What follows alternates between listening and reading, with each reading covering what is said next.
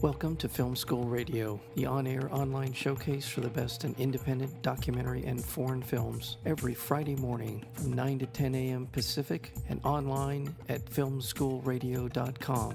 I'm your host, Mike Kaspar.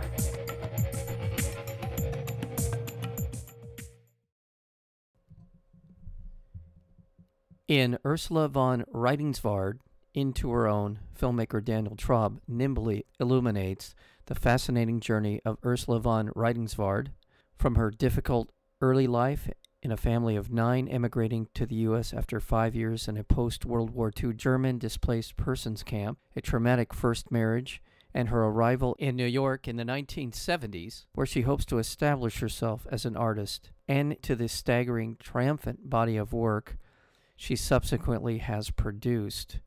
Von Rydingsvard is one of the few women in the world working in monumental sculpture.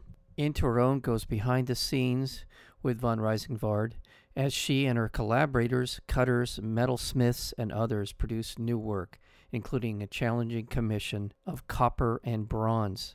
The film is called Ursula von Rydingsvard Into Her Own, and we're joined today by the director Daniel Traub. Daniel Traub, welcome back to Film School Radio. Thank you. Thank you so much.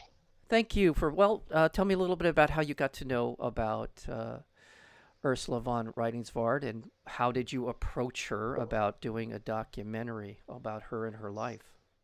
She she actually saw a short film of mine called Shooting Phoenix um, several years ago, about five or six years ago, at uh, MASS MoCA and uh, I, I, I didn't really know of her work very well. I, I, had seen a few of her of her pieces in New York, um, but wasn't that uh, aware of her. Uh, but when she saw my film, she, uh, she, was at the time in the process of mounting an exhibition in Venice, and she suggested to um, the Yorkshire Sculpture Garden, who was who were putting on the exhibition, to commission me to make a, a short documentary of, of the process of uh, putting on this um, show in Venice. So I made I made a 10 minute film, and that was really the the time where when I got to know her, got to know her work.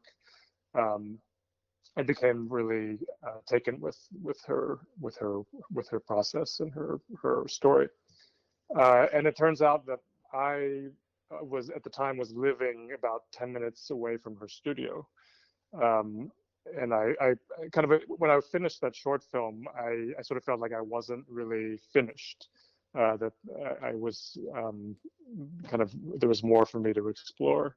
So I um, I kind of you know broached the idea of uh, making a longer film, uh, and she was uh, eager and um, open to the idea and uh, kind of fortuitous, fortuitously at the time she was working on she had been commissioned to make a uh, a very large scale sculpture by princeton university uh, out of a material that she had never used before uh, copper and i i sort of got the sense that that could be sort of the the backbone of the story mm-hmm. Uh, because she was, she was just at the time starting this process and it was it was kind of um, very challenging for her so that that was kind of the start. Like I, d- I decided to, you know, see how it would go to follow the process of that that sculpture unfolding. Um, so in in doing that, I I kind of would go to her studio um, a couple times a week, which since it was close so so close to my own uh, studio, and um, that that was the beginning of the process. Before we get into uh, her her life, which I alluded to in the introduction. It's a fascinating, incredible, uh, incredibly difficult, challenging life that she that led her to this point uh, in her life. But I want to talk about sort of a, a an overview, a description of her work for someone who uh, we're obviously doing an an audio uh, interview, so it's you can't I can't can't see her work. How would you describe it? And I know there are various stages of her career, so it it does evolve. Her her her sculptures have evolved over time. But for the layman, for someone on the outside looking in, how would you describe her work? That's it's a good question because for me, um, in a way, her work is not it does it's not something that draws attention to itself in, in a way that maybe that's why you know I was aware of her work living in New York, it didn't really I didn't connect a name to it or like for instance there's her work is at the Barclay Center in New York. It almost feels like this old tree or this old uh, natural structure that's been there uh, forever, uh, or that's kind of part of the, the landscape. So in a way, it doesn't immediately uh, call attention to itself as a, as a work of art or, or, or something that um, you immediately pay attention to. But I think once I became aware of her and, and aware of the body of her work, then it then it become became much more um, resonant and powerful to me. Um, I guess I would describe it as uh, there, there's a kind of timelessness about it. Uh, as, as I was saying, it's, it's almost this work that it feels like it's been there for for forever. You know, it has this kind of very primordial power. But at the same time, when once you get to know it, it's also something very intimate and personal. It's work that really feels like it um, comes from a very personal and um, uh, uh, place in, in this person's life, and so it, it, gives a sense that she, this person, really dug deep into themselves and was making work that uh, came out of their their own very personal struggles. Mm-hmm. So I think that's what's that's what what's quite unique about her work is that on the one hand it, it kind of has this universal um, quality, this kind of almost natural uh, presence, but also but at the same time is something very uh, specific and very um, personal. Mm-hmm. It has a kind of very um, intimate and human quality. I, am going to take a stab at it too. I, I wasn't familiar with her work before I saw your film, but it it's something. First of all, she works in a. Correct me if I'm wrong, but she works on a very large scale projects. At least she's become known for that. Is that fair? Right. Uh, yeah, I think that's what she's known for. Uh, she works at lots of different, at, at all different scales. Actually, I mean, she also does um, two-dimensional work, works on paper, right? Uh, which is a little bit less known for, but she, um, for sure that uh, her big, her large-scale works are what she's known for. Right, and and looking at them through the lens of your film, that her work looks, and you described it a little bit as well this way, very natural but not of this world. mm-hmm. It mm-hmm. does it doesn't look like things you have seen in nature, although it looks very natural. And and maybe it's not fair to say you've not seen in nature. It it, it, it there's it bears similarities to things that we would we would ascribe to the natural world, but there's something uh, almost uh, Promethean about the work. It looks very it's it grabs for me seeing it in in your film. It it it demands your attention because I'm trying to figure out what it is, what or what it reminds me of. It, it's uh, it's intriguing for sure. That's I think that's a good description. There's something almost um, they almost feel like these alien life forms coming, yeah, coming yeah. down to but yeah. but at the same time they're very they almost feel familiar and reassuring for me anyway. Yeah. Like they, are this, yeah, they're, these, they're very foreign, um, you know, yeah, un, un, otherworldly, but at the same time, you know, they, they seem to come out of us, you know, out, out of humanity. Right. So it's this, it's this kind of strange uh, dichotomy. Uh, a lot of her work that we see in the film, it, it, it gives the appearance of something that's almost exploding out of the ground there's a there's an element mm-hmm. of that where it, it's it's a smaller width at the bottom and and it it blows up from there. So uh, watch, looking at and in, in a lot of these natural environments that we see it in, uh, or in front of buildings, it just literally looks like something that's exploding into our world in a way. Uh, so these are just my very subjective uh, observations, having seen this the work in the film, but it's really right. quite right. compelling, and nonetheless, and she has just an incredible backstory, and you get into it in in the film uh, into her own Ursula von Rydingsvard, and and it it's an amazing story. I don't want to go into every detail of it, but I think we need to talk about where she was literally born of war, is if that's a good way to put it, right? Yeah. She was born in World War during World War II. That's right. Yeah. Um, in, in Poland, right? She was actually born in Germany. Her father was Ukrainian and her mother was Polish. and then they were um, laborers during the war, uh, held by the Nazis, and then later placed in displaced persons camps, uh, where she spent the first ten years of her life before she came to the states. And also, I don't think it's, and I think it has, it bears on her work ethic, her outlook on life, or a lot of things. She came out of a very abusive um, family where the father was very abusive physically to seven kids, and he apparently was a very angry and bitter person who took it out on his children. That's right.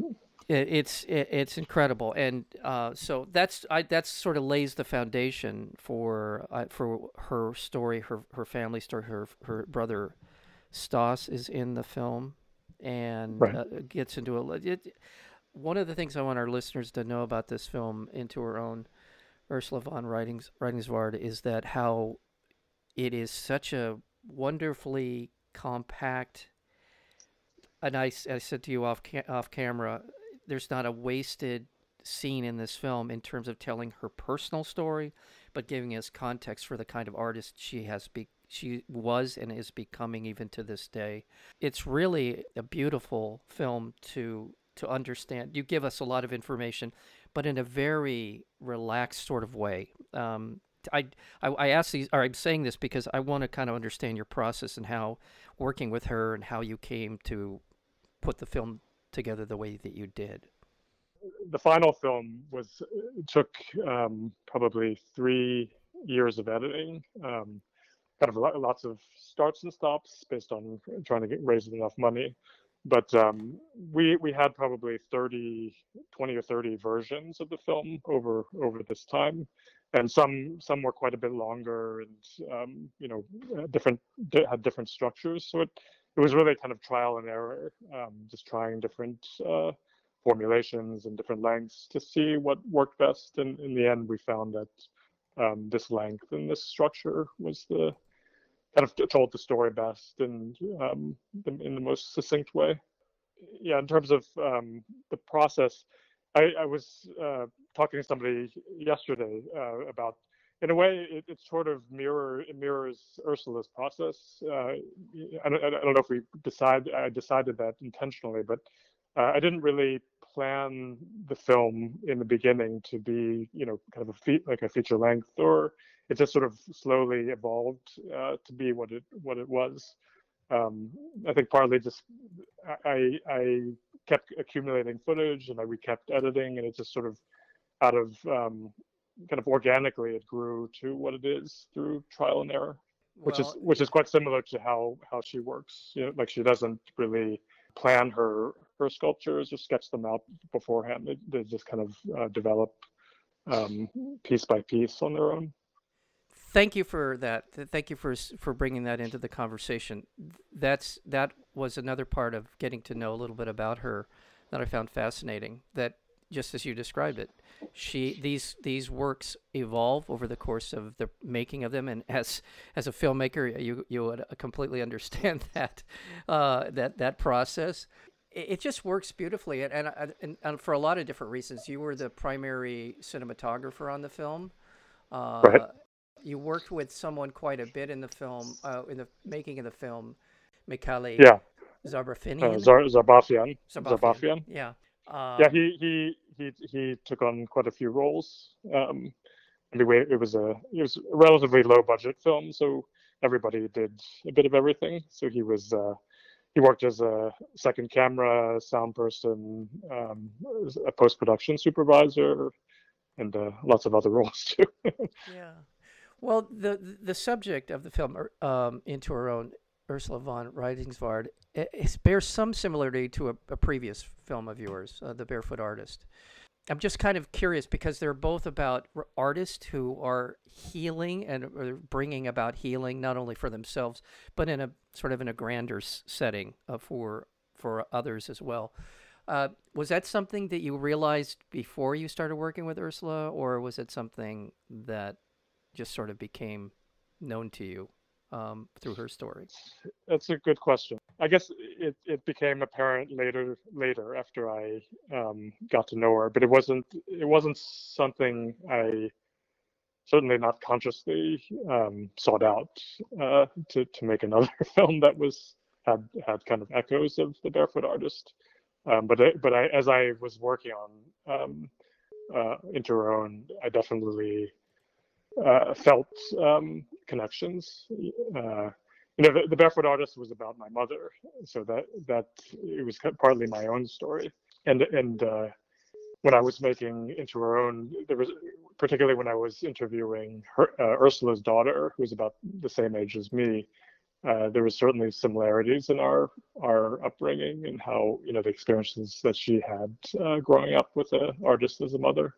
But uh, yeah. yeah. I don't know if I, I don't think I sought sought it out to make another um, film like that, but that, that's what happened. I just found fascinating when I was looking at uh, having you have having been on the program for Barefoot Artist, and I, I was looking back right. to, to, sort of uh, for information purposes, and I realized, oh my goodness, this is a film. It, there's similar uh, sort of backstories and themes, and nonetheless, both of them are wonderful films. Barefoot Artist, as well as this one, Into Her Own, Ursula von Rydingsvard, Rydingsvard, and it is uh, uh, congratulations on both work. Congratulations on the uh, the release of Ursula von Rydingsvard into her own. But uh, congratulations on that. Congrat- How can people see film? Um, it's streaming virtually um, at different theaters throughout the country, uh, starting on June 5th um, you can you can if you go to the website into her own film.com you can get a a, um, a list of screening uh, links. So it's kind of a complicated a new era. I mean everything is screening virtually at the moment. It, yes absolutely. Everything is we're all in a virtual world now and that's uh, right. That's well, right. Yeah. well uh mike i mean it, go ahead. it should be it should be going to um, uh, video on demand um, probably by the fall hopefully well, Daniel Traub, I want to thank you so much for spending some time with us here on Film School Radio. Uh, the film again is Ursula von Rydingsvard into her own. Thank you so much. Come back anytime you got uh, new work. Uh, love to talk to you again. Thank you so much.